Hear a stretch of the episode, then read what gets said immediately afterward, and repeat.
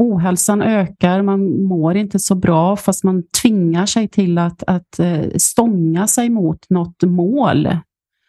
Eh, som, eh, alltså där viljan tar överhanden för att, att man ska få med sig hela systemet. Och är det verkligen det här som motiverar? Alltså är det detta som du vill uppnå egentligen? Eller är det någonting annat vi söker efter? Du lyssnar på podcasten Perspektiv. Intentionen med de här samtalen är att skapa ett samhälle av välmående och stärkta individer. Mitt namn är Madeleine Mofjärd och jag är här för att lyfta nya perspektiv. I veckans avsnitt så möter jag och Peter kommunikologerna Lena Karlsson och Marita Skogum för ett samtal om hur metadisciplinen kommunikologi kan hjälpa oss att förstå oss själva och andra bättre. Även Peter är sedan 25 år tillbaka utbildad kommunikolog och som många av er redan vet så studerar också jag själv just nu till kommunikolog utifrån en längtan i mig att också kunna bedriva kraftfulla och effektiva förändringsprocesser inom både mig själv och i andra människor. Och i podden så har vi ju i flera tidigare avsnitt lyft många av de nyckelfaktorer som faktiskt presenteras inom kommunikologin. Vilket också har resulterat i att många av er har hört av er och velat veta mer om vad det är för utbildning som jag går just nu och vad kommunikologi egentligen är för någonting. Så utifrån det så har jag nu bjudit in Lena och Marita som är de personer som jag just nu utbildar mig hos. Och eftersom att Peter också har över 25 års erfarenhet som just kommunikolog så kändes det också självklart att även ha med honom just det här samtalet. Och utöver att Lena och Marita utbildar inom just kommunikologi så har de även en hel del andra spännande kompetenser och erfarenheter med sig. Lena är bland annat specialistsjuksköterska inom barn och ungdomsmedicin och jobbar idag som strateg och produktionscontroller inom hälso och sjukvård där hon coachar team och chefer. Och Marita är flerfaldig guldmedaljör inom orientering med tio VM-medaljer varav sex stycken i guld. Och ja, kanske känner du också igen henne från det populära tv-programmet Mästarnas mästare. Idag föreläser och coachar Marita människor till vitalitet och hållbarhet. Och som alltid så ser jag väldigt mycket fram emot att höra vad det här samtalet väcker i dig. Vilka reflektioner, tankar, idéer och perspektiv föds i dig. Så hör jättegärna ut av dig och berätta och dela vad som händer i dig när du lyssnar. Mitt namn är Madeleine Mofjärd och du hittar mig på Instagram under namnet Mofjärd utan ä. Nu har det blivit dags att välkomna Lena och Marita till det här samtalet. Hej och välkomna Lena och Marita till podden Perspektiv. Hej, tack så mycket. Tack ska ni ha. Hur känns det att vara här? Det känns eh, kul och eh, inspirerande, spännande. Och lite pirrigt faktiskt. Eller hur? Det är bra. Ja. Vi, vi, har, vi har haft en liten inkörning här med tekniken och allt det där som liksom ska fixas inför, inför ett sånt här samtal som sker digitalt. Och Det känns fint nu att vi liksom får landa och, och dyka in i det här temat som vi ska prata om. Och Det vi ska prata om idag är ju kommunikologi och hur kommunikologin kan hjälpa oss att förstå oss själva och andra människor ännu bättre. Eh, och Jag tänker att det finns massor av perspektiv som vi kommer dyka in i förhoppningsvis när det kommer till just det här ämnet. Och Innan vi gör det så skulle jag vilja höra med er. Hur, hur känns det? Jag tänker ni får svara var och för sig här. Eh, hur känns det att vara Lena och Marita idag? Hur mår ni? Jag mår bra. Jag har eh, haft eh, förmiddagen full, men eh, nu börjar jag landa här och ja, jag mår bra. Jag ser fram emot det här. Fint. Utanför fönstret där jag sitter så eh, eh, kommer regnet neråt och eh, det är tur att det kommer neråt. Ja, det kommer neråt. Och jag hör, och jag hör eh, blåsten ifrån eh, vinden. Jag tänker att hösten är här och det är lite mysigt. Eh, kvällen börjar infinna sig och jag tycker det är ganska mysigt och gott. Så att jag mår ganska bra i det här och gott att få se också några tända ljus här runt omkring mig. Mm. Vad fint. Jag tänker, nu är ju ämnet redan satt vad vi ska prata om. Men innan vi ens går in i det så tänker jag så här. Vad skulle ni säga att ni har er uppmärksamhet eller nyfikenhet generellt just nu? Alltså vad, vad skulle ni säga att era, er uppmärksamhet går annars, förutom just till podden här och nu? Vad skulle ni säga då? Uppmärksamheten eh, går mycket till, eh, till att motivera och inspirera för en ökad eh, eh vitalitet och hållbarhet. Eh, både i, eh, i mig själv och i de runt omkring som, som jag möter. Så att vitalitet och hållbarhet. Och mycket av uppmärksamheten går faktiskt, vad är det som händer och sker i världen idag?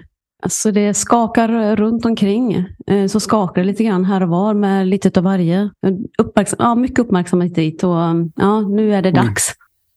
Mm. Yeah. Fint. Jag tänker just det här du beskriver Lena om att det skakar, skakar runt om oss på olika håll och kanter. Jag tänker det finns ju olika lager till det och jag tänker att många kanske direkt drar kopplingar till ja, men, både den politiska liksom, eh, situationen i Sverige som vi har, eh, också runt om i världen med krig och oroligheter och vi har en pandemi bakom oss, eller med oss, inte bara bakom oss. Eh, och, så, så, och, och det blir jag ju också nyfiken på att också dyka in med er just kring här, hur kommunikologin också kan hjälpa oss att att hantera de här situationerna ännu bättre i oss själva. Fast också kanske hur ni, hur ni tänker kring hur kommunikologin skulle också kunna hjälpa liksom, världens ledare också att mötas i samarbete och så vidare. Så det tänker jag är någonting som, som jag förhoppningsvis också tänker att vi kommer hinna prata mer om i det här samtalet. Vi känner ju varandra sedan tidigare eftersom att vi är ju kollegor. Eh, ni har ju valt också att utbilda och det kommer komma tillbaka till i just kommunikologi. Och där jag är kanske lite mer ute och undervisar i kommunikologiska ämnen och så vidare i organisationen. Vi jobbar lite annorlunda.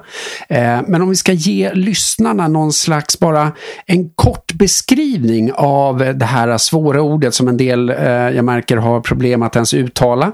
Eh, men om ni skulle beskriva, vad är kommunikologi? Ja, jag, jag, jag gör ett försök här kommunikologi. Ja, och det är som en del säger att det, är den första utmaningen, att man ska lära sig att uttala det ordet. Eh, det är en disciplin, ett eh, kunskapsområde, alltså ett eh, område av kunskap. Och det är till och med en metadisciplin. Alltså ett kunskapsområde där själva studieobjekten är kunskap från andra kunskapsområden. Och I det här fallet så handlar det om gemensamma nyckelfaktorer i förändringsarbete. Och så bara yes. lite kort om, eh, alltså, jag tänkte bara någonting om grundarna till kommunikologi. Joren Sjöbacken och Truls Fleiner. Eh, det de gjorde en gång i tiden, eller fortfarande gör ska jag säga, var en systematisering av kunskap, ett stort städningsjobb eller sorteringsarbete av kunskapen. Och då framför allt eh, inom eh, discipliner, ja, inom och mellan discipliner eller kunskapsområden inom beteendevetenskap och socialvetenskap. Så där gjorde de ett städningsjobb. Alltså de sorterade var de olika liknande delarna ska ligga. Och det de gjorde det var att de gjorde, de gjorde en massa jämförande studier. Det var mellan forskning och metoder och teorier och utövare och och så vidare och gjorde begreppsanalyser. Och när de gjorde allt det här arbetet så både de upptäckte och identifierade återkommande beskrivningar av mm. eh, eller i de här olika kunskapsområdena så återkom det beskrivningar av i grund och botten samma fenomen, essentiella fenomen och fundamentala processer, alltså grundläggande processer och ja, nödvändiga fenomen som uppstår. Och de här nyckelfaktorerna i förändringsarbete, de heter eller heter olika saker i olika sammanhang. Så eh, det kan vara, beroende på i vilket rum jag är, så pratar man om exakt samma sak, fast det, man vet inte om det, för det heter olika saker. Och det här exakt. städade de upp emellan. Mm. Så de la helt enkelt olika fenomen i olika påsar, ungefär som vi tar färgerna då, att det som tillhörde lite vitt, det hamnar i påsen vitt och det som var lite grönt, det hamnar mer i den gröna påsen och lite mer blått hamnar då i den blåa påsen. Mm. Och när de hade gjort det här eh, jämförande och ja, som en klassifikation så satte de sedan då ett namn på respektive påse. Alltså det är det vi kallar för nyckelbegreppen, fenomenen. Just det. Och precis, eh, man kan jämföra det med Carl von Linné som många känner till. Gjorde ju det inom växtriket, botaniken. Exakt, ett klassificeringssystem. Precis. Jag, jag, skulle också vilja, jag tänker det är så fint att få höra er, er prata, för vi sitter ju också i, i det här samtalet så har ju vi, jag tänker Lena och Marita, ni båda, eh, som Peter nämnde här, ni utbildar inom kommunikologi. Eh, och Peter, du är kommunikolog sedan 25 år, visst är det mm.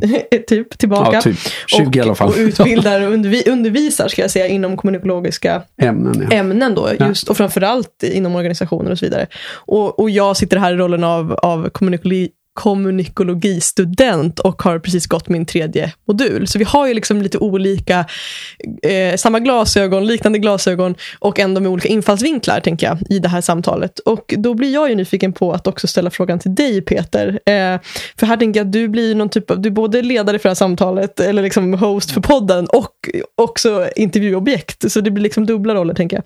Så därför vill jag också fråga dig då, eh, har du något att tillägga också kring hur du brukar formulera kommunikologin? Alltså när någon frågar dig, men Peter, mm. vad är det du jobbar med? Vad är kommunikologi? Mm. Hur, hur brukar du på kortast och, och enklast sätt beskriva kommunikologin? Jag tycker Lena och Marita var inne på det väldigt mycket, att för mig handlar det mycket om att när vi pratar om ett städningsarbete, ett sorteringsarbete, så tycker jag att, att kunna visa på vad är det som är gemensamma faktorer som gör att människor lyckas eller inte lyckas. Alltså att det är samma gemensamma nämnare. Mm. Och, och då brukar jag dra metaforen också att hur många har suttit i ett möte och liksom tyckt att mötet är skit. Eh, nästan alla räcker upp en hand. Och det många inte har förmågan där är att kunna sätta fingret på varför det är skit. Mm. Eh, ett möte. Och det är det jag älskar med det här sorteringsarbetet. Att kunna bli duktigare på att känna igen fenomen, känna igen vad är, vad är obalansen, vad är det som saknas? Och det kan jag gilla. Så för mig är ju och när jag är ute så pratar jag inte om kommunikologi kanske det första jag gör utan först ger jag någon slags smakprov på en nyckelfaktor som vi kommer snart gå in på här. Eh, som gör att folk får en aha. Ah, just det, det var därför det blev konflikt eller det var därför det hände. Och sen ramar jag in det som att, och det här kommer från ett ställningsarbete. Och en del tror ju att kommunikologi är en ny forskning och det är det absolut inte. Mm. Utan snarare är det ett städningsarbete och ett sorteringsarbete i det som redan finns. Så att igen så tror jag också att förstå att för mig är det snarare som så att det är en, det är en undervisningsgren, alltså det är ett kompetensområde. Eh, och det är inte vare sig bättre eller sämre än någonting annat, men det är någonting annat och det är en tydlig inramning som jag gillar. Just det. Och jag tänker också för, för de som lyssnar, jag tänker att nu har vi eh, kort kommit in här på vad kommunikologi konkret är för något. Eh, och vi ska dyka in ännu mer i just nyttan med kommunikologi och hur det kan hjälpa oss som individer eh, eller organisationer, system, vad vi nu än pratar om för nivå. Så till dig som lyssnar så vill vi också rekommendera då ett avsnitt i podden både och istället för antingen eller med Lena Källqvist där hon just intervjuar grundarna av kommunikologi. Mm. Eh, Jorun Sjöbacken och Truls Fleiner. Och där de också beskriver bakgrund och missuppfattningar och så vidare. Vilket jag tycker är ett väldigt bra avsnitt att verkligen lyssna vidare på. Precis, så för dig som är nyfiken så ligger länken till det avsnittet i beskrivningen här till podden. Jag tänker ju, eh, vad drev er egen nyfikenhet till att eh, komma in just på det här området själva? Vad var det som gjorde att ni utbildade er själva inom kommunikologi? För mig så var det så här att eh, det var en person som sa någonting sånt här att eh, du, det finns en utbildning som jag har gått. Och eh, jag kan verkligen, verkligen rekommendera den till dig. Jag tycker att du ska gå dit. Det är det bästa jag har gjort. Mm. Ja, och jag litade faktiskt på den personen. Så jag startade min utbildning och gick dit. Och framförallt då med utgångspunkten på mig själv att jag skulle få till mig någonting. Jag behövde någonting. Mm. Så det var någon som sa till mig att jag skulle göra det och jag gjorde det. Mm. Härligt! Ja, vad fint. Vilken tur! ja, att det var en bra rekommendation, tänker jag. ja, pålitlig. ja, eh, för mig så var det så att jag hade precis börjat att och få upp, eller börja jobba med mitt uppdrag som juniorlandslagsledare inom orientering för orienteringslandslaget. Och eh, det var här var i början på 2000 och eh, det var faktiskt Riksidrottsförbundet som rekommenderade den här utbildningen till oss eh, på landslags, alltså ledare på landslagsnivå. och eh, till och med eh, bjöd på modul, eh, den första delen i utbildningen. Och I tillägg så hade jag flera tränarkollegor som, eh, som hade påbörjat utbildningen i kommunikologi och tyckte att den var väldigt givande och bra. Och jag var ju min start där som, eh, som eh, i förbundskaptensåren och jag tänkte att det är väl aldrig fel att pusha på verktyg inom ledarskap.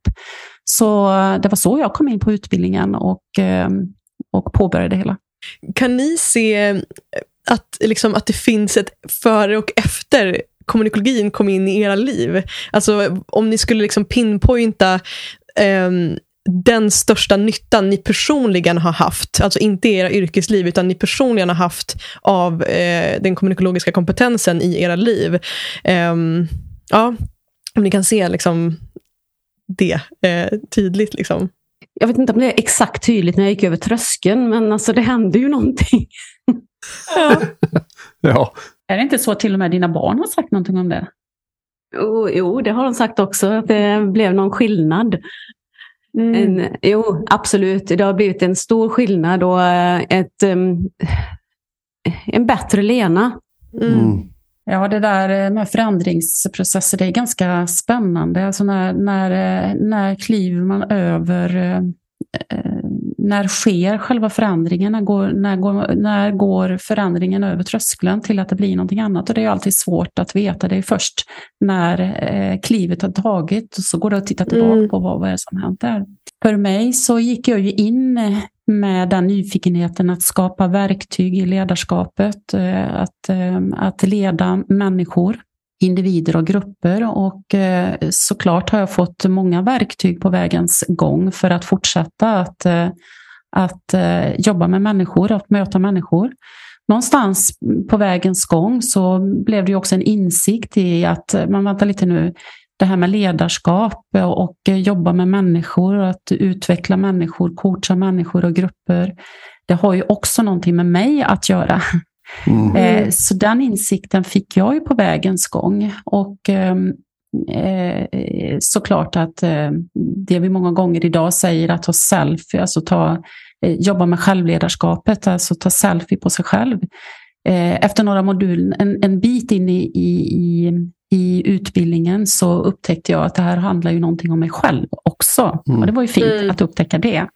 Mm. Eh, för att ta vändan i mig själv, för att sen då också ta vägen ut, att fortsätta att jobba med människor. Och Den är också spännande, för jag upplever ju också, nu har jag ju gått eh, tre moduler eh, hos er. Och jag tänker att det, det är intressant, jag tolkar också eh, att det är många som kanske kommer in i kommunikologin eh, utifrån en intention eller en tanke, som sen också kan justeras på resans gång. Någon kanske dyker in i utbildningen utifrån en intention, som du beskriver Marita, att jobba med, med andra, eh, jobba med ledarskap och så vidare. Och sen så inser man att oj, shit, det här handlar också om mig. Och att det också kan vara vice versa. Eh, att man kanske hoppar på utbildningen och och tänker att det här är för, för mig personligen i min utveckling och sen inser wow, det här är för kraftfullt för att hålla, eh, hålla för mig själv. Jag vill också jobba med andra med den här kompetensen.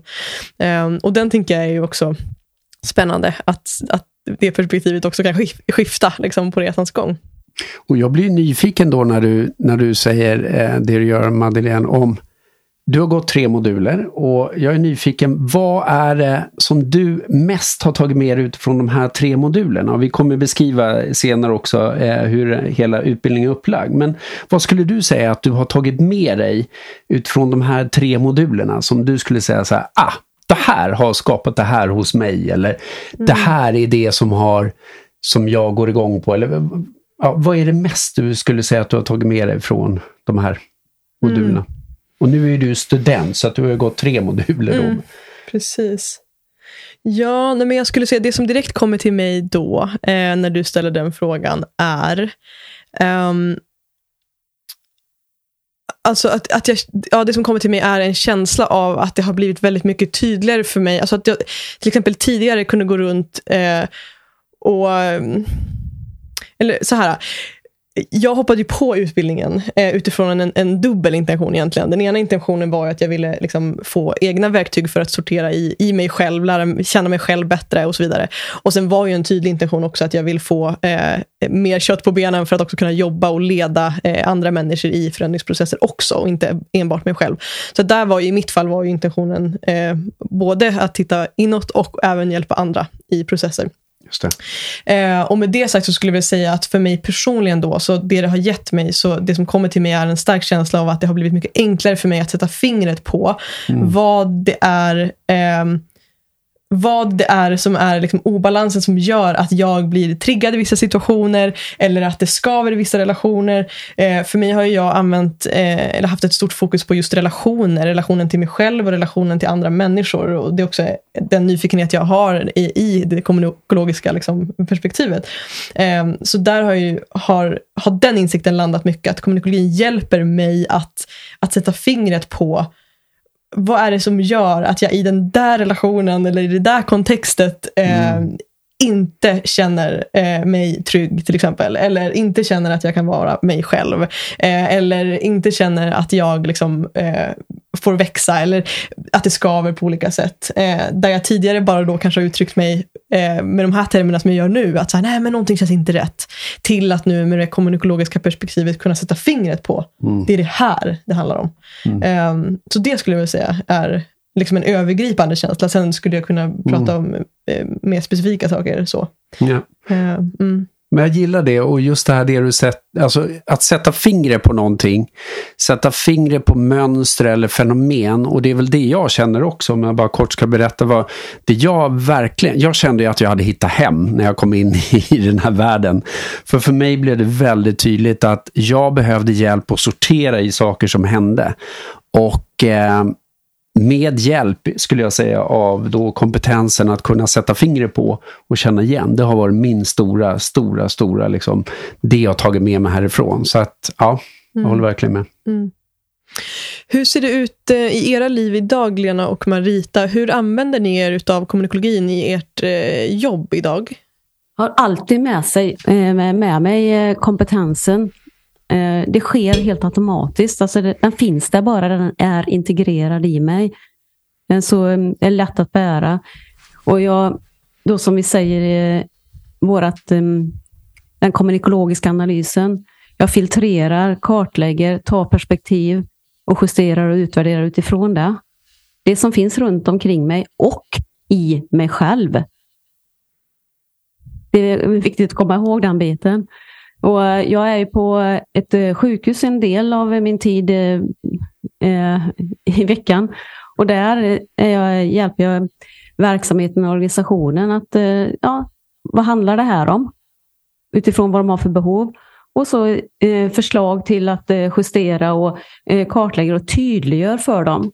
Och ger tips på hur man kan komma vidare. Så det, och när det kommer massa nya metoder och arbetssätt. Det kommer ständigt, gång på gång på gång.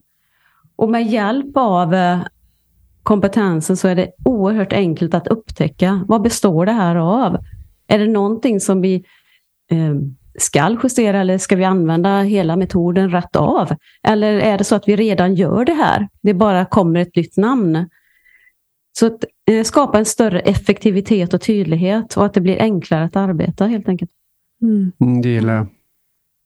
Och det är inte fel på metoderna i sig, utan det är att använda det som ska användas, fortsätta med det som är bra och utveckla det som ska utvecklas och mm. justera. Och eh, det där hur, hur jag använder kompetensen, den, den, den finns ju där. Så det är ju, vi brukar säga det till våra studenter, det kommer att bli en bärbar kompetens och det är just vad det är, att det går av sig självt idag att använda kompetensen. Ibland mer medvetet och ibland bara av sig självt. Och när jag, I min vardag, när jag möter individer, grupper och företag och organisationen på lite olika nivåer. Så en stor, stor skillnad nu och tidigare är att jag upptäcker alltså behovet som eh, gruppen eller individen eller företaget har mycket, mycket snabbare än vad jag gjort innan med hjälp av Eh, så den kärnkompetensen som, som ges möjlighet i utbildningen att, som vi säger, då, kunna filtrera, alltså upptäcka, sortera vad det här handlar om utifrån behoven, eller utifrån nyckelfaktorerna. Mm. Och, och vad är det för någonting här då som, som fungerar och vad är det för någonting som ska justeras? Så den kommunikologiska analysen gör jag väldigt mycket, mycket snabbare. Alltså den, den analysen gör jag mycket snabbare idag än vad jag gjort innan. Än har gjort innan? Nej, jag har inte gjort den innan på det sättet. Mm. Precis, exakt, det går fortare för jag har inte gjort den innan. Nej, men innan kanske det har varit många långa intervjuer och hitan och ditan. Och, och mm. med hjälp av den kompetensen så kan, så kan jag göra det mycket snabbare. I tillägg så kan jag ha många mer bollar igång samtidigt, kan ha fler uppdrag, smått som stort, därför att, att jobba i, i, i sortera upp vad som är vad. Jag återhämtar förväntar mig mycket snabbare. Jag, klart att jag går på miner, jag är inte hundraprocentig. Men även mig själv så kan jag upptäcka, och shit, här, här, här gick det lite åt skogen. Och, så, och förstå, sortera upp också, vad var det för någonting som gick bra och vad gick åt skogen?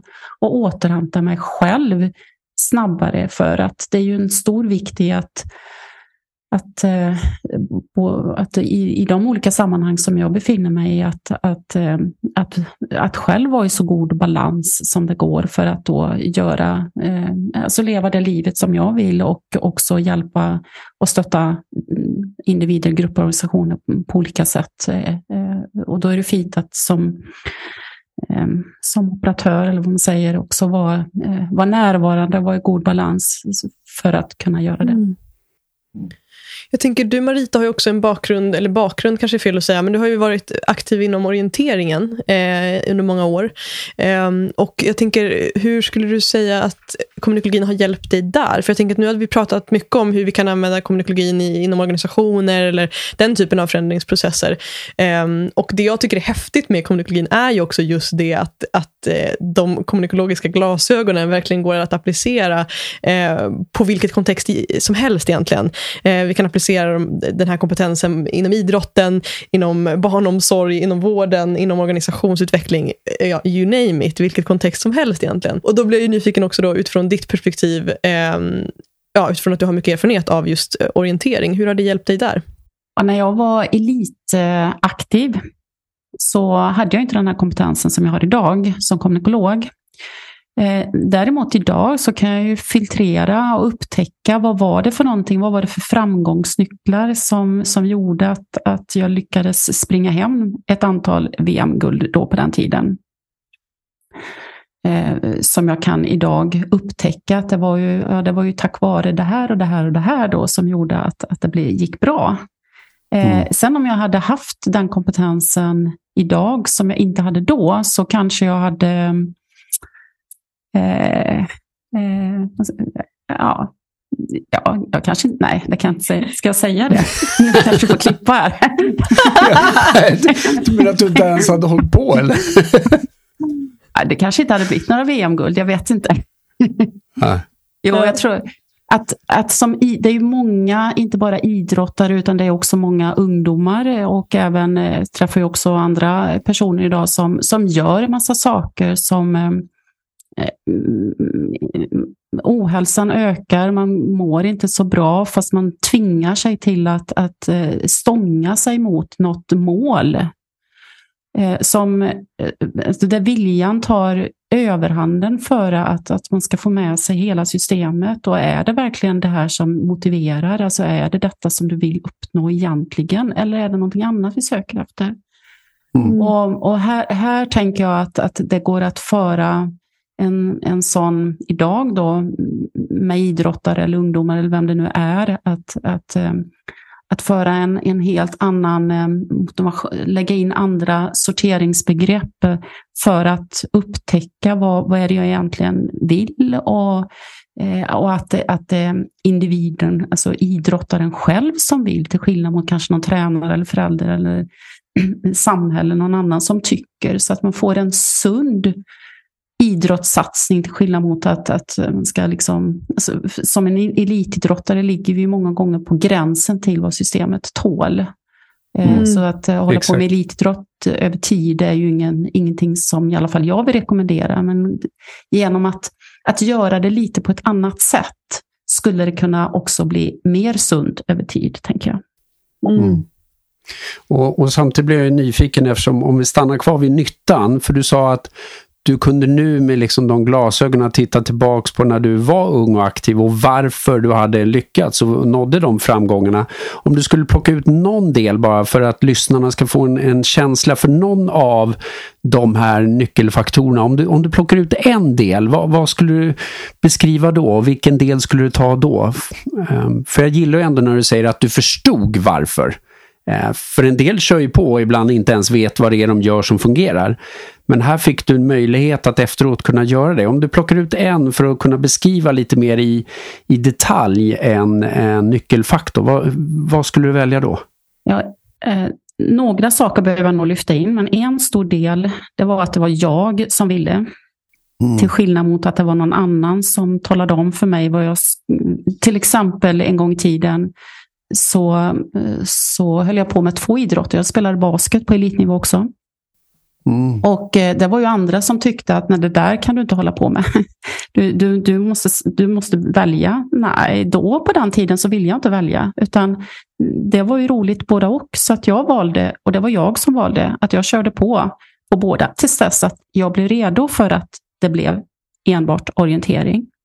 Det var mm. en del i att, att, att, att, eh, att, att det var jag som ville. Och när jag inte ville längre, då var jag så tydlig med att nej, men nu vill jag inte längre. Mm. Och det är mm. många som jag fått frågan efter sen, men vad, vad händer nu? nu? Blir det inte en tomhet när du slutar? Nej, men det var jag som ville. Och, och så. Mm. Och den, en annan stor del som jag tror har varit en, en stor, eller som jag tänker är en stor framgångsnyckel för mig, det var att jag eh, i stort sett inte var sjuk eller skadad under den här perioden. En 15-årsperiod som jag höll på med elitidrott. Och eh, som jag nu i efterhand förstår att jag, jag upptäckte ju de här signalerna i mig att nu, nu ska jag inte gasa, nu behöver mm. jag bromsa. Nu, det blir liksom som en nej-signal i hela mig att nej, men idag kan jag inte köra på fast det står mm. här på programmet att jag ska eh, köra intervaller. Så mm. säger hela mitt system att nej, det går inte. Eller att jag fick en liten känning i, i eh, någon signal i kroppen att det är någonting i, i vaden som säger att den inte är som det ska. Att, att bromsa istället för att gasa. Mm. Och ibland gasa när det ska gasa. Alltså upptäcka de här ja och nej-signalerna i, i, i mig själv och också mm. respektera dem. Mm. Att, mm. Att, att, att, att, göra det. Den, den där är jättefin och det är bra att du tar upp. För för mig också kom det till att eftersom jag höll på med elitidrott på, inom friidrott. Men eh, jag, när jag var 19 år så kraschade jag mer eller mindre för att jag inte hade gjort det du sa. Det vill säga, jag hade kört över mig själv, mina egna gränser kring jag och du. Eh, jag ville själv också, men jag var väldigt dålig på att lyssna in. Så det är spännande när du säger det. För att för mig blev det snarare då tvärtom. När jag inte kände in mina nej-signaler, utan på pappret stod att jag skulle träna två gånger om dagen. Jag skulle köra mina intervaller och så vidare. Vilket gjorde att jag istället kraschade. Så att tack, det var viktigt tror jag. Jag tänker, om jag tar lite meta i, i samtalet och sätter mig i, i lyssnarens skor eller li, lyssnarens sits så, så tänker jag att det skulle kunna vara så att någon lyssnar och tänker så här, ja, men det där är ju bara ytterligare en modell eller metod. Liksom. Eh, och, så, och det skulle jag då vilja på något sätt förtydliga varför kommunikologin inte är en ny metod. Eh, hänger ni med på, på vad jag menar? Att, att jag tror att det finns en nytta i att också prata lite mer om det. Jag vet att det själv för mig var en, en, en, ett frågetecken jag länge hade eh, innan jag hade gått min första modul. Att, att jag inte riktigt kunde förstå hur kommunikologin inte var bara ytterligare en metod. Liksom. Um, mm, så har ni några perspektiv att dela kring det som kan eh, liksom fördjupa förståelsen för att kommunikologin faktiskt inte är en ny metod? Det jag sa från början då att eh, han har faktiskt gjort det här städnings eller sorteringsarbetet. Och eh, titta på vad, det som redan finns. Vad är det för någonting?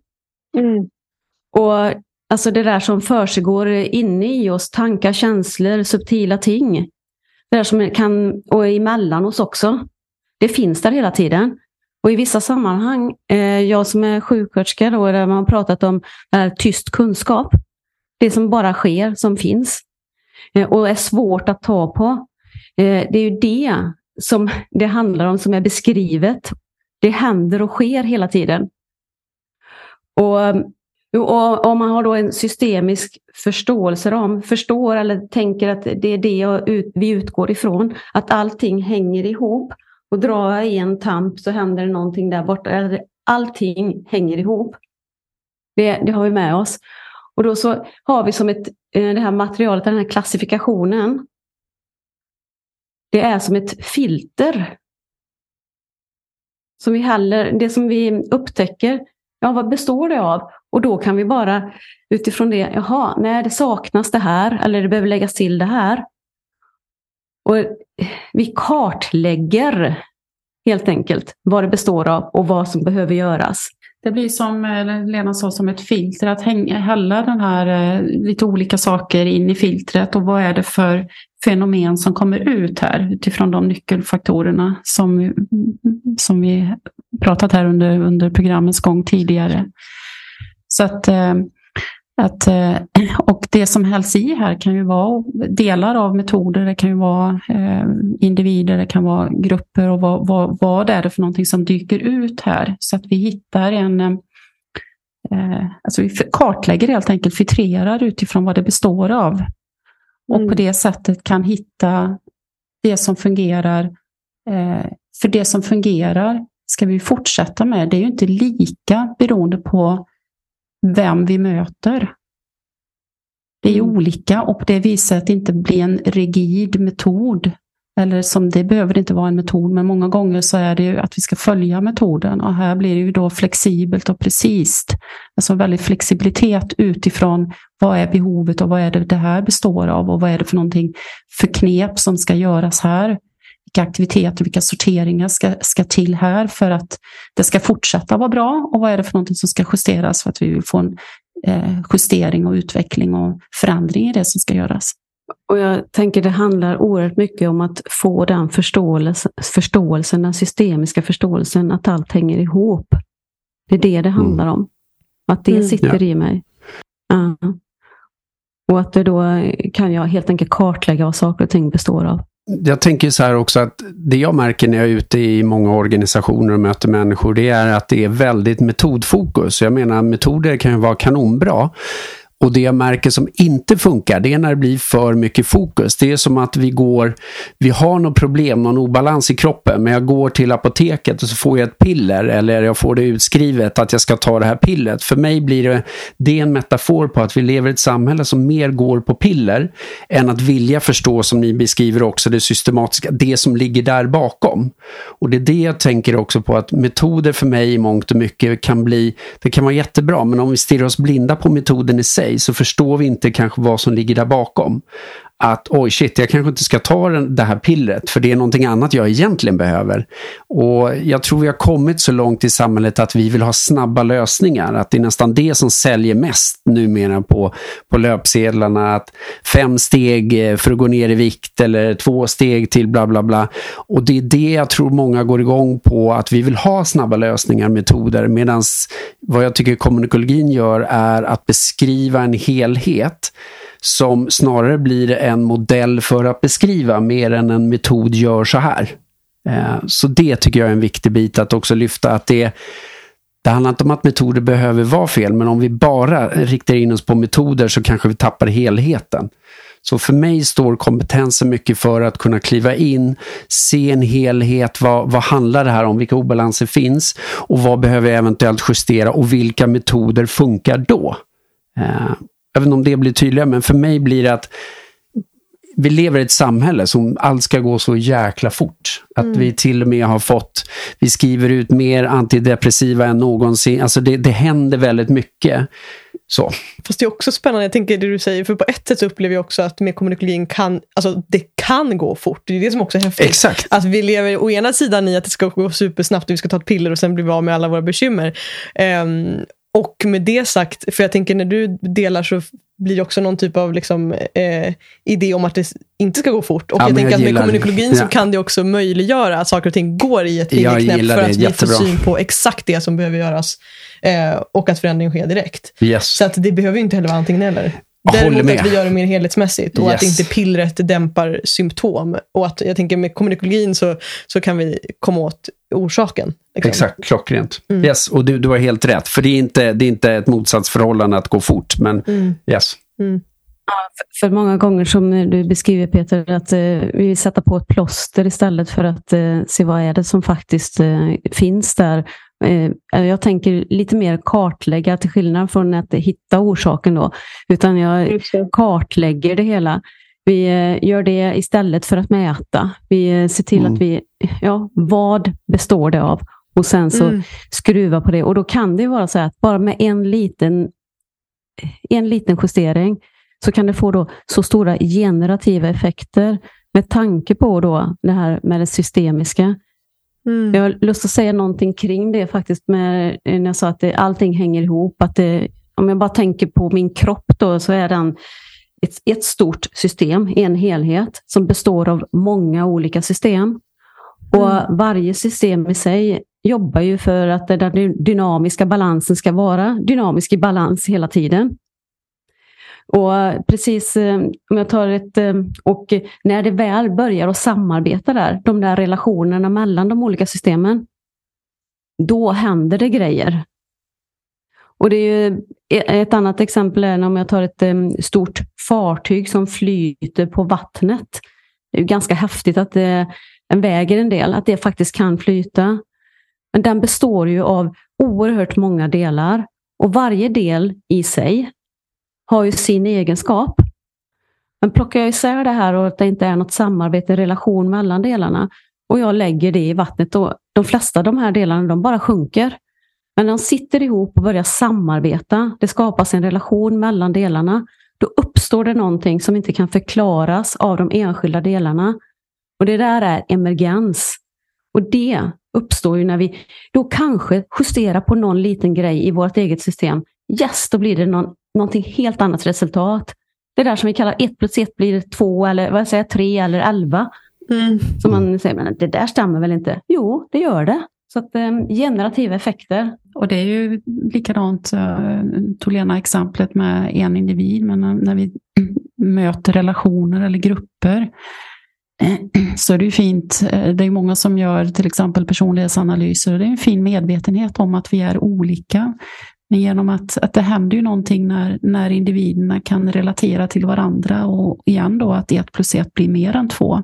Vad är det för någonting att upptäcka då? Vad är det för någonting som, som är bra här och vad är det för någonting som ska skruvas på? Oavsett vilken färg jag har fått på mig eller vilken personlighetsanalys, utan det handlar ju också om vilken status individen är i just nu.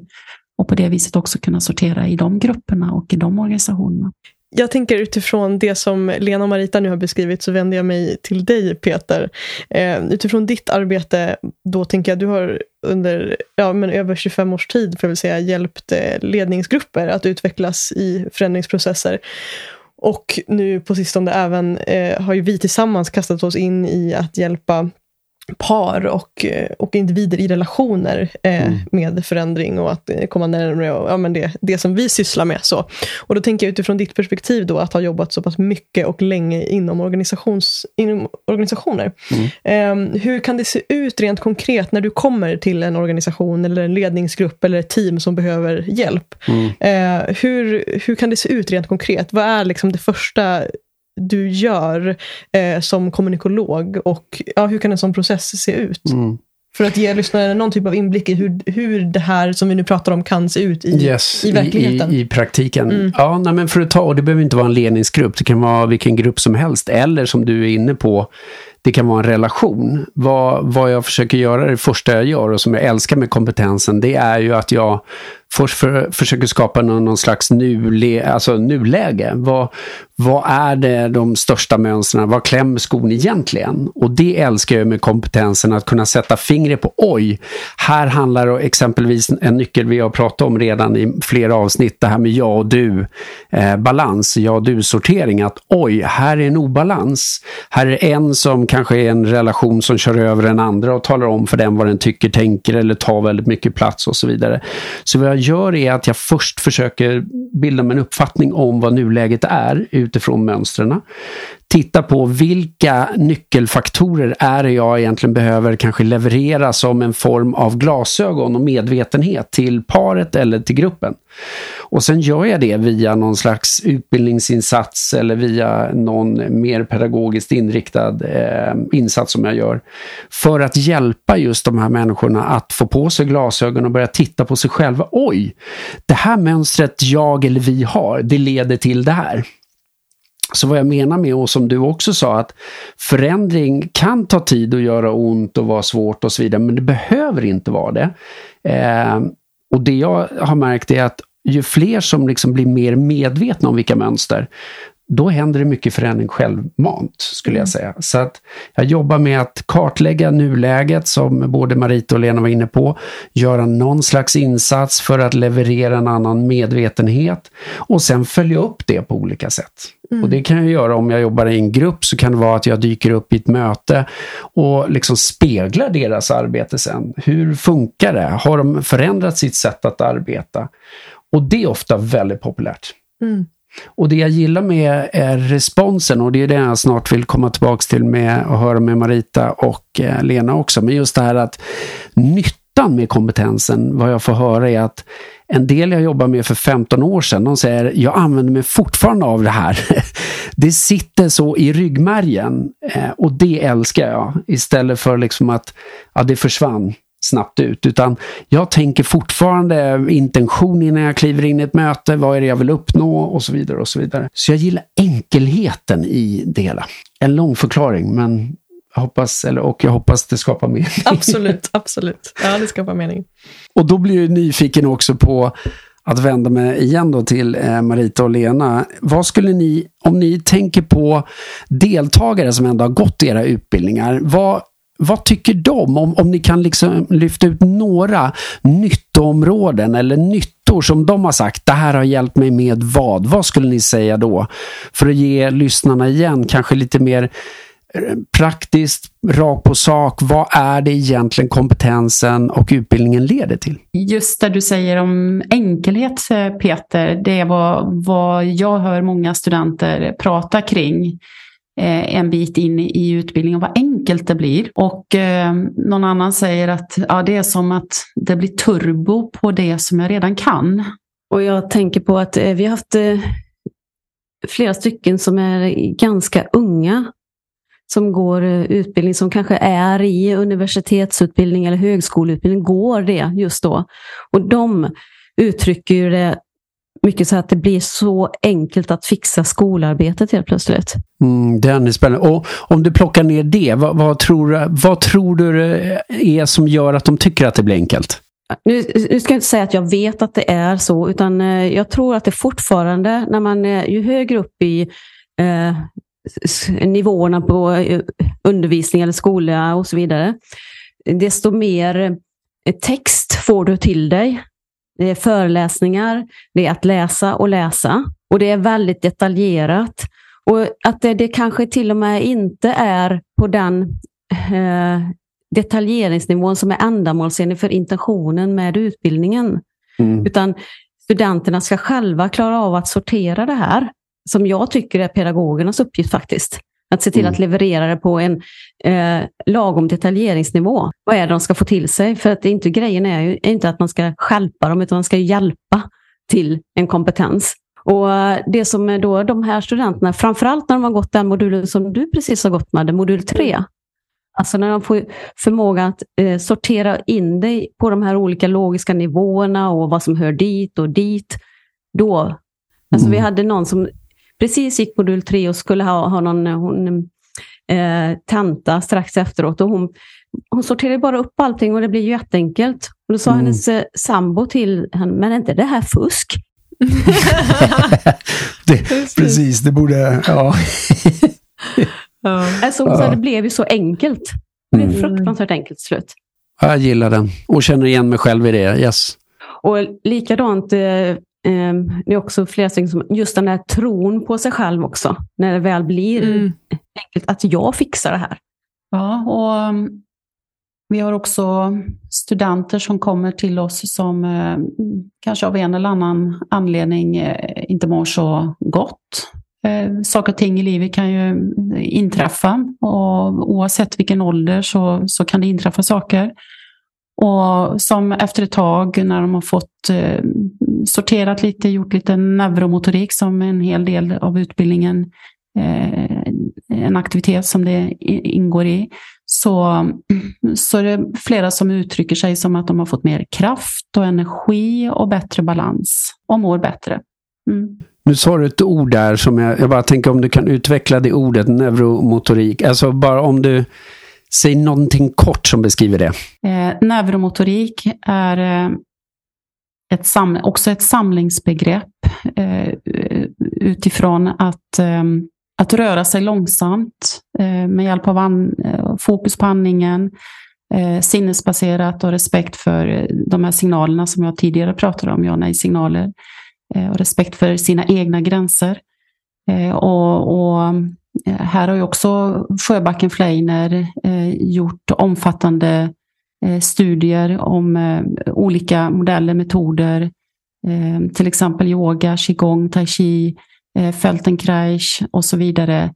Vad, vad, är, vad är det som är gemensamt i, eh, ja, till exempel det här har vi hållit på med borta i östdelen av världen i tusentals år. Mm. Och när det väl kom till västvärlden så, så blev det lite hokus pokus. Men det, eh, det här har de också gjort eh, eh, studier och jämförande studier på vad, vad handlar det här om egentligen och, med och eh, satt ett, eh, en metanym på det eller ett begrepp som neuromotorisk stimulering för att helt enkelt stimulera det neuromotoriska underlaget, alltså kopplingarna emellan oss själva så att det blir ett gott wifi i oss. Alltså, Mm.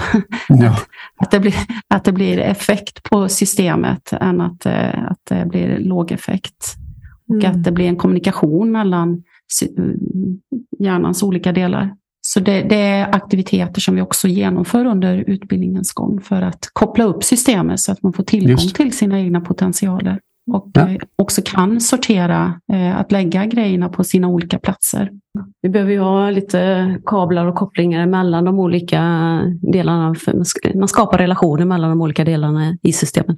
I sig själv också. Ja. Ja, precis. Jag tänker, ehm, jag tänker kopplat till nu ska vi se här. Ja, alltså jag tänker kopplat till det som Lena, du var inne på här i början, precis i början av vårt samtal här, eh, kring det här att det skakar mycket runt oss här i världen just nu, på en samhällsnivå, en världslig eh, nivå, eh, på olika nivåer. Och jag tänker att hur, jag är nyfiken där på era perspektiv kring hur ni ser att kommunikologin kan hjälpa oss att sortera i det och också kanske på en, ett ännu större plan, hur skulle kom, den kommunikologiska kompetensen kunna, liksom, vad skulle ske om då, världsledarna hade större koll på eh, den, den, det som vi kan få koll på genom kommunikologin?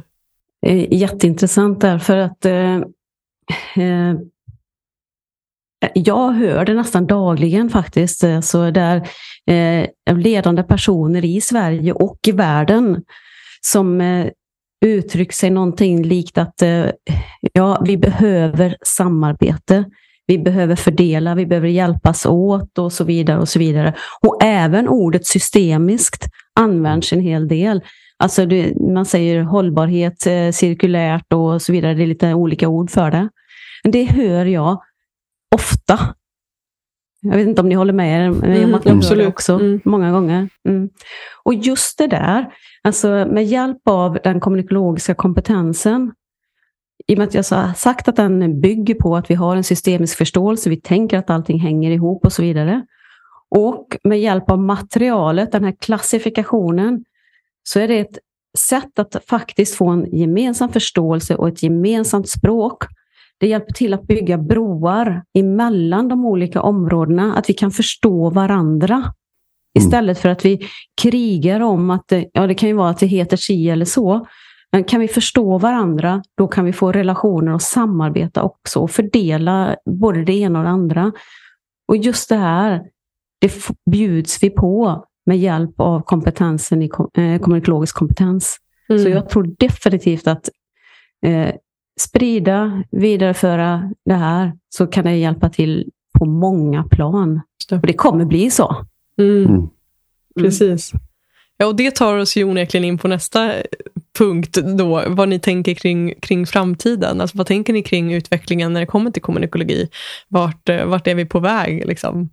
Ja, det som kan vara en, en, en utmaning, det är att, att, eh, att det är så enkelt. Att eh, det blir... Too good to be true. Att, att, ja, ja det, att faktiskt. det krockar med dagens värderingar, att det är så enkelt. För att vi har någon sanning, många har en sanning om att, att att ju mer komplext och ju mer svårt, desto bättre är det. Och ja, precis som jag beskrev innan, jag tänker att det, det är framtiden. Alltså, eh, det är någonting som världen behöver och eh, metadisciplinen kommunikologi, den kommer att bli känd, nödvändig, den kommer för, alltså, eh, efterfrågas. Den skapar dels att vi fördelar saker och ting. Vi måste fördela. Alltså, titta bara på Eh, naturtillgångar, det är energi och så vidare och allting som vi pratar om idag. Vi måste fördela det i världen. Vi kan inte utarma vissa delar av världen. Och Vi behöver kunna koppla ihop det till en helhet. Och, alltså, ja, vi är beroende mm. av det här. Mm. Att vi behöver skapa det. det jag, jag är övertygad om att det kommer. Och det är ju inte att ta bort eh, varje eh, kompetens i, om vi säger då, borra ner i detaljerna i sitt eget eh, kompetensområde. Det kan vara experter. Det kan vara mm. riktigt mm. bra med experter, utan mm. det blir ju ett tillägg på att det blir också hängrännor, om vi nu metaforiskt kan uttrycka mm. oss så, att det blir hängrännor mellan varje expertområden så att vi då kan ta vara på eh, potentialer som finns. Bara en kort eh, passus där, liksom, för att det, redan 1951 eh, så sa ju Gregory Bateson som var en föregångare här som eh, faktiskt Truls Fleiner har inspirerats ganska mycket av. Han sa ju det redan då, att eh, det, det, världen behöver någonting, ett gemensamt språk och, så att vi kan förstå varandra. Det är det vi mm. behöver nu. Han sa det mm. 1951, skrev han om det tillsammans med en mm. kollega. Ja, mm. och den är ju spännande att det är så länge sedan och jag tror ju någonstans, för om vi, om vi stannar lite i, jag tror vi har sagt det tidigare, ibland låter det nästan lite too good to be true eh, i det här. Och, och, och, det jag och Madde citerade, eller du refererade också till den här eh, podcasten som Lena Källqvist håller i när det är både och istället för antingen eller. Och jag skulle bara vilja stanna lite där för att det är lätt hänt också att det blir mycket rätt och fel. Och där också sa ju du Marita, det är inget fel att vara en specialist och liksom vara väldigt duktig på ett område. Och vi behöver inte ta bort möjligheten till att också ha det här gemensamma, eh, att kunna samarbeta och förstå på, på ett systemets nivå också. Så att istället Istället för att komma med rätt och fel, det här är fel eller det är rätt, så kanske mera av vad funkar i det här kontextet? Alltså mer ta fokus på vad funkar, vad funkar inte oavsett sammanhang och mer fokus på det som verkligen funkar. Och Det jag älskar med det här är också att någonstans lyfta den gemensamma förståelsen, det gemensamma språket, att vi, vi kan förstå varandra på ett annat sätt. Och, och det gillar jag ju verkligen i det här. Mm jag blir ju ändå lite nyfiken för nu, nu har vi liksom höjt ganska mycket och vi pratar om kompetensen och så vidare. Ser ni några, eh, vad ska jag säga, nackdelar eller några farhågor om vi, om vi liksom stannar kvar i kommunikologin? Vad, vad ser ni för nackdelar eller farhågor om vi tänker kommunikologin själva? Eh, att det är relativt eh, enkelt. När, mm. Efter i alla fall några moduler, Madde. Mm, precis. Eh, in i utbildningen. Att, att, att, eh, att, eh, för tack vare att, att, att Sjöbacken Fleiner har gjort ett sådant städningsjobb åt oss och att utbildningen är upplagd på det sättet den är innebär det att, att man kan få tillgång till kompetensen relativt fort. Mm. Såklart med lite träning. Och det kan ju vara en farhåga som som möter det samhället vi är i idag. Att, att det, det ska vara lång utbildning, vi ska läsa många sidor, vi ska mm. gå länge, vi ska få mm. många... Ja, det, det kan jag väl se som en um, utmaning då. Ja. Mm. Och sen kan det ju vara en del som, um, som kan uppleva någon form av flum. Mm. Eh, till exempel att eh, eftersom vi pratat att vi eh, ska jobba med tankar och känslor och eh, värderingar. Mm. För en del kan ju det vara, vi ska ju göra det så konkret som möjligt och vi gör det så konkret som, som möjligt. Det blir konkret efter ett tag, mm. det är då som det blir enkelt. Men om jag ska skicka runt en penna så kan jag skicka den och nästa person kan titta på den, ta på den, känna på den, smaka mm. på den om jag vill det. Det blir det vi kallar konkret. Men om jag ska skicka, skicka vidare till dig en, en värdering Mm. så blir den kanske lite annorlunda. Att, Känn på min känsla. Du ska känna på min, min värdering. Exakt. ja, och då börjar det komma in någonting annat och kanske börja prata, prata om flum. Mm. Och det kan jag också koppla lite grann och känna igen eh, inom idrotten, det vi kallar mental träning. Ja. Idag är det ju verkligen vedertaget att vi vet att eh, mental träning är en parameter om vi nu vill lyckas som idrottare. Exakt. Må bra ja. och lyckas. Men trots att vi vet så mycket om det så är det allt för många, även ända upp på landslagsnivå, som tycker att det är flummigt med mental träning. Ja. Det är klart att det är skillnad på om jag ska springa x antal kilometer och så klockar jag det och då får jag en tid. Mm. Då tycker många att ja, men då blir det konkret och så sätter jag ett mål på det och kan mäta igen. Eh, så det är en jämförelse med att det också kan vara flummigt och, ja. och att, att eh, ja, vi jobbar med tankar, vi jobbar med känslor, vi jobbar med eh, mm. intention och så vidare. Hur är en utbildning upplagd? Vi har pratat om att ni håller utbildning. Hur skulle ni säga att eh, utbildning i kommunikologi är upplagd? Om någon nu skulle bli nyfiken och så här, det här, oj, vad, vad innebär och det? Det låter som att det var kortare. Vad är då kortare än eh, någonting annat? Eh, för det första, utbildningen är upplagd i moduler som är fem dagar. Varje modul är fem dagar. Mm.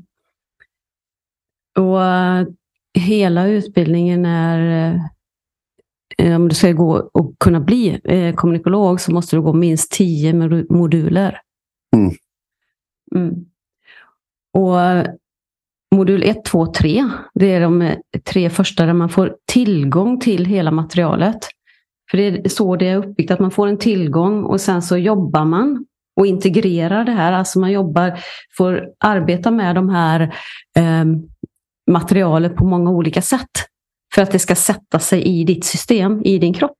Så att det blir mm. bärbart. Så det bara finns där, som jag beskrivit innan, att det finns där bara. Mm. Mm. Och eh, Sen så håller på att jonglera och tränar helt enkelt. Så det är en stor träningsutbildning brukar vi säga. Det är träningsläger. Uh, och det själva pedagogiska upplägget, det är en väldigt stor variation på de olika aktiviteterna. För att man uh, verkligen ska eh, använda alla sina sinnen också. Eh, mm. Eh, vad var det?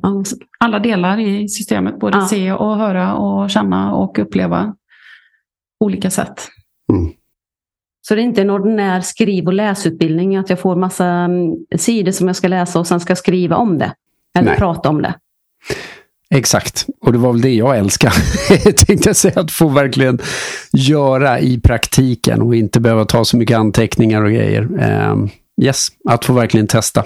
Och en eh, annan viktig del under hela utbildningen det är faktiskt att det är en stor del egenutveckling, samarbetsträning och ledarutveckling under hela utbildningens gång.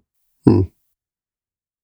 Och Ja, inte minst det som Marita pratade om innan, att ta selfie på sig själv. Alltså självutvärderingen. Den är oerhört viktig genom hela utbildningen. Vi har ju pratat här under den här eh, stunden nu att, att, att den går att nå olika personer, så utbildningen är, är möjlig för vem som helst som eh, gillar att vara människor, människa bland människor. Eh, och eh, där går det att lägga upp utbildningen på det sätt som, som var och en vill. I den takt, ska vi säga. I den takt Ja. som var, ja, inte hur som helst, men i den takten som, som erbjuds och som passar i livet för, för just den personen. Och när du säger det så typ om jag skulle eh, ha tid för en modul ett år och sen har jag tid för fler moduler nästa år så funkar det att lägga upp det på det sättet.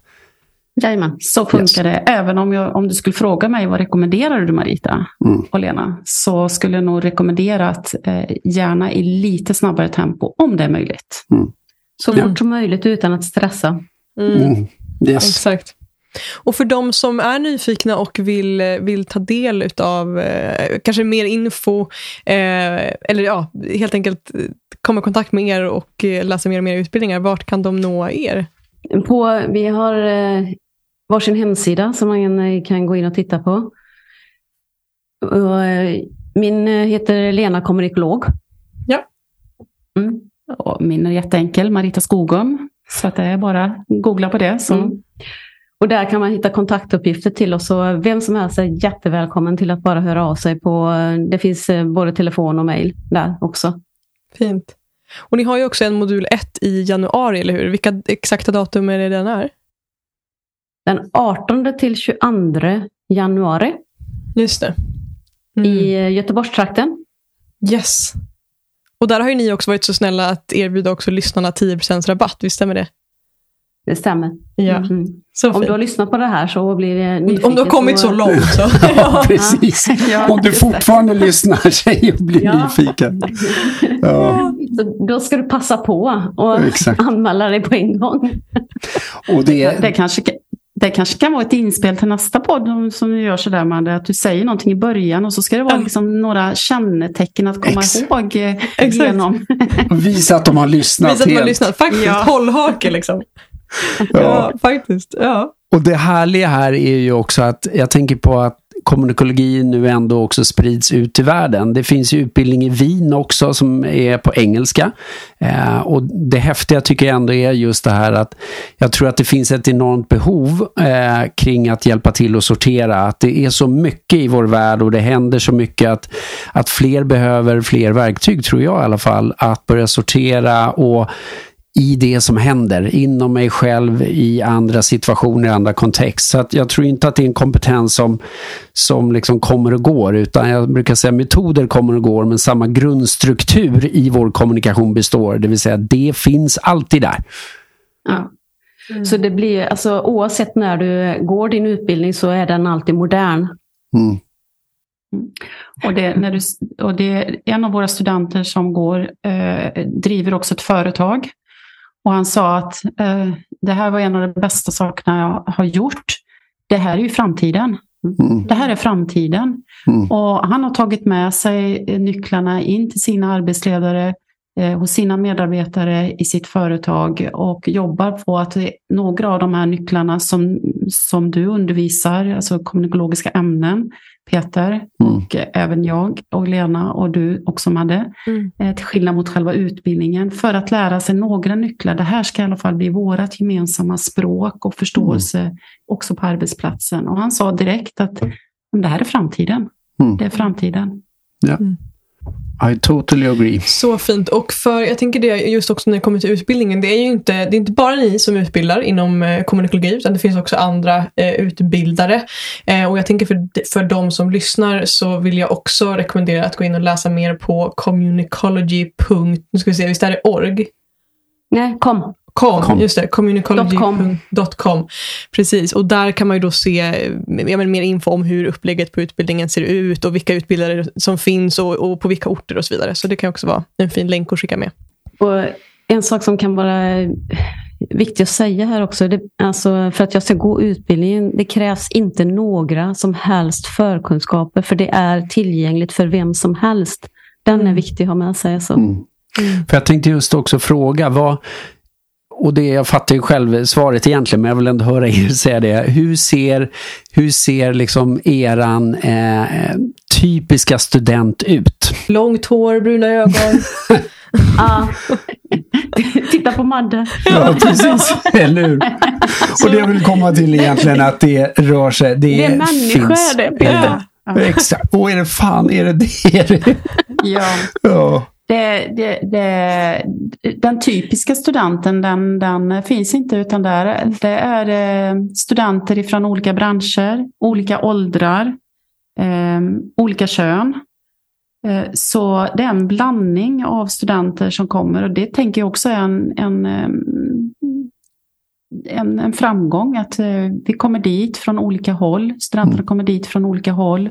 Och gruppen skapas efterhand. Eh, Och nästa gång vi går en annan modul så kan det vara samma studenter men det kan också vara helt annorlunda vilket gör också att, att det blir en fin ehm, vi, studenterna är inte där i första hand för att eh, prata sitt arbete utan är där för att bygga på sin kompetens utifrån ehm, det vi erbjuder under, under utveckling, Mm. utbildningens gång. Och det är Ja. just det som är intentionen, att de ska, studenterna ska få till sig en kompetens. Fint! Jag inser att tiden springer iväg här och det är dags att, Jäklar vad fort det har gått. da, dags att gå mot avrundning. Eh, jag tänker att jag vill ställa er samma fråga som jag brukar ställa till, till alla mina gäster. Och det är just det, om det skulle vara så att ni fick möjlighet att nå hela världen i 30 sekunder var. Ni får 30 sekunder var, så det är ändå lyxigt. Eh, vad, vad, skulle då ni vilja, vad skulle ni då vilja förmedla? Ja, 30 sekunder är jättelångt. Eller hur? Ja, det, är, det Ja, för jag tänker att det, det, förs- det första jag tänker på, gå utbildning i kommunikologi. Alltså ta chansen att vara med och bidra. Fler behöver Ja. kompetensen. Ja, Mm. ja. Ja. Mm. Och, eh, för då ger det ju möjlighet till eh, att samarbeta i, och för att uppnå en vital och hållbar värld. Tusen, tusen tack Lena och Marita för er tid och Tack. att ni eh, ja, ville dyka upp här och möta oss i det här samtalet. Det betyder så mycket för oss, så tusen tack! Ja, tack och tack för allt jobb ni gör och fortsätt. Kör. Ni behövs. Och, och tack för att vi fick vara med här. Ja. Ja, tack så jättemycket och fortsätt att jobba på där ute, både Madde och Peter också. Jag vill också passa på att påminna dig som har lyssnat så här långt på det här samtalet att du som lyssnare faktiskt har 10% rabatt på den första modulen inom utbildningen i kommunikologi som går av stapeln den 18 till 22 januari 2023 på Öjared som ligger en liten bit utanför Göteborg i södra Sverige. Så eh, in och läs mer på communicology.com och anmäl dig till modul 1 där. Tack till dig som har varit med oss i det här samtalet. Jag ser fram emot att få möta dig som lyssnar och ta del av hur det här samtalet landar i dig. Vilka tankar, insikter och kanske till och med triggers växer dig. Det skulle betyda allt om du delade med dig till mig på sociala medier. Skriv till mig eller posta på din story och tagga mig så låter vi det här samtalet leva vidare. Du hittar mig på Instagram under namnet Mofjärd utan ä och på Facebook vill jag också välkomna dig till den slutna gruppen Mofjärd Community där vi möts för att prata vidare och lära oss av varandra och, och varandras perspektiv. Du hittar länken i beskrivningen till det här samtalet. Tack igen för att du är här.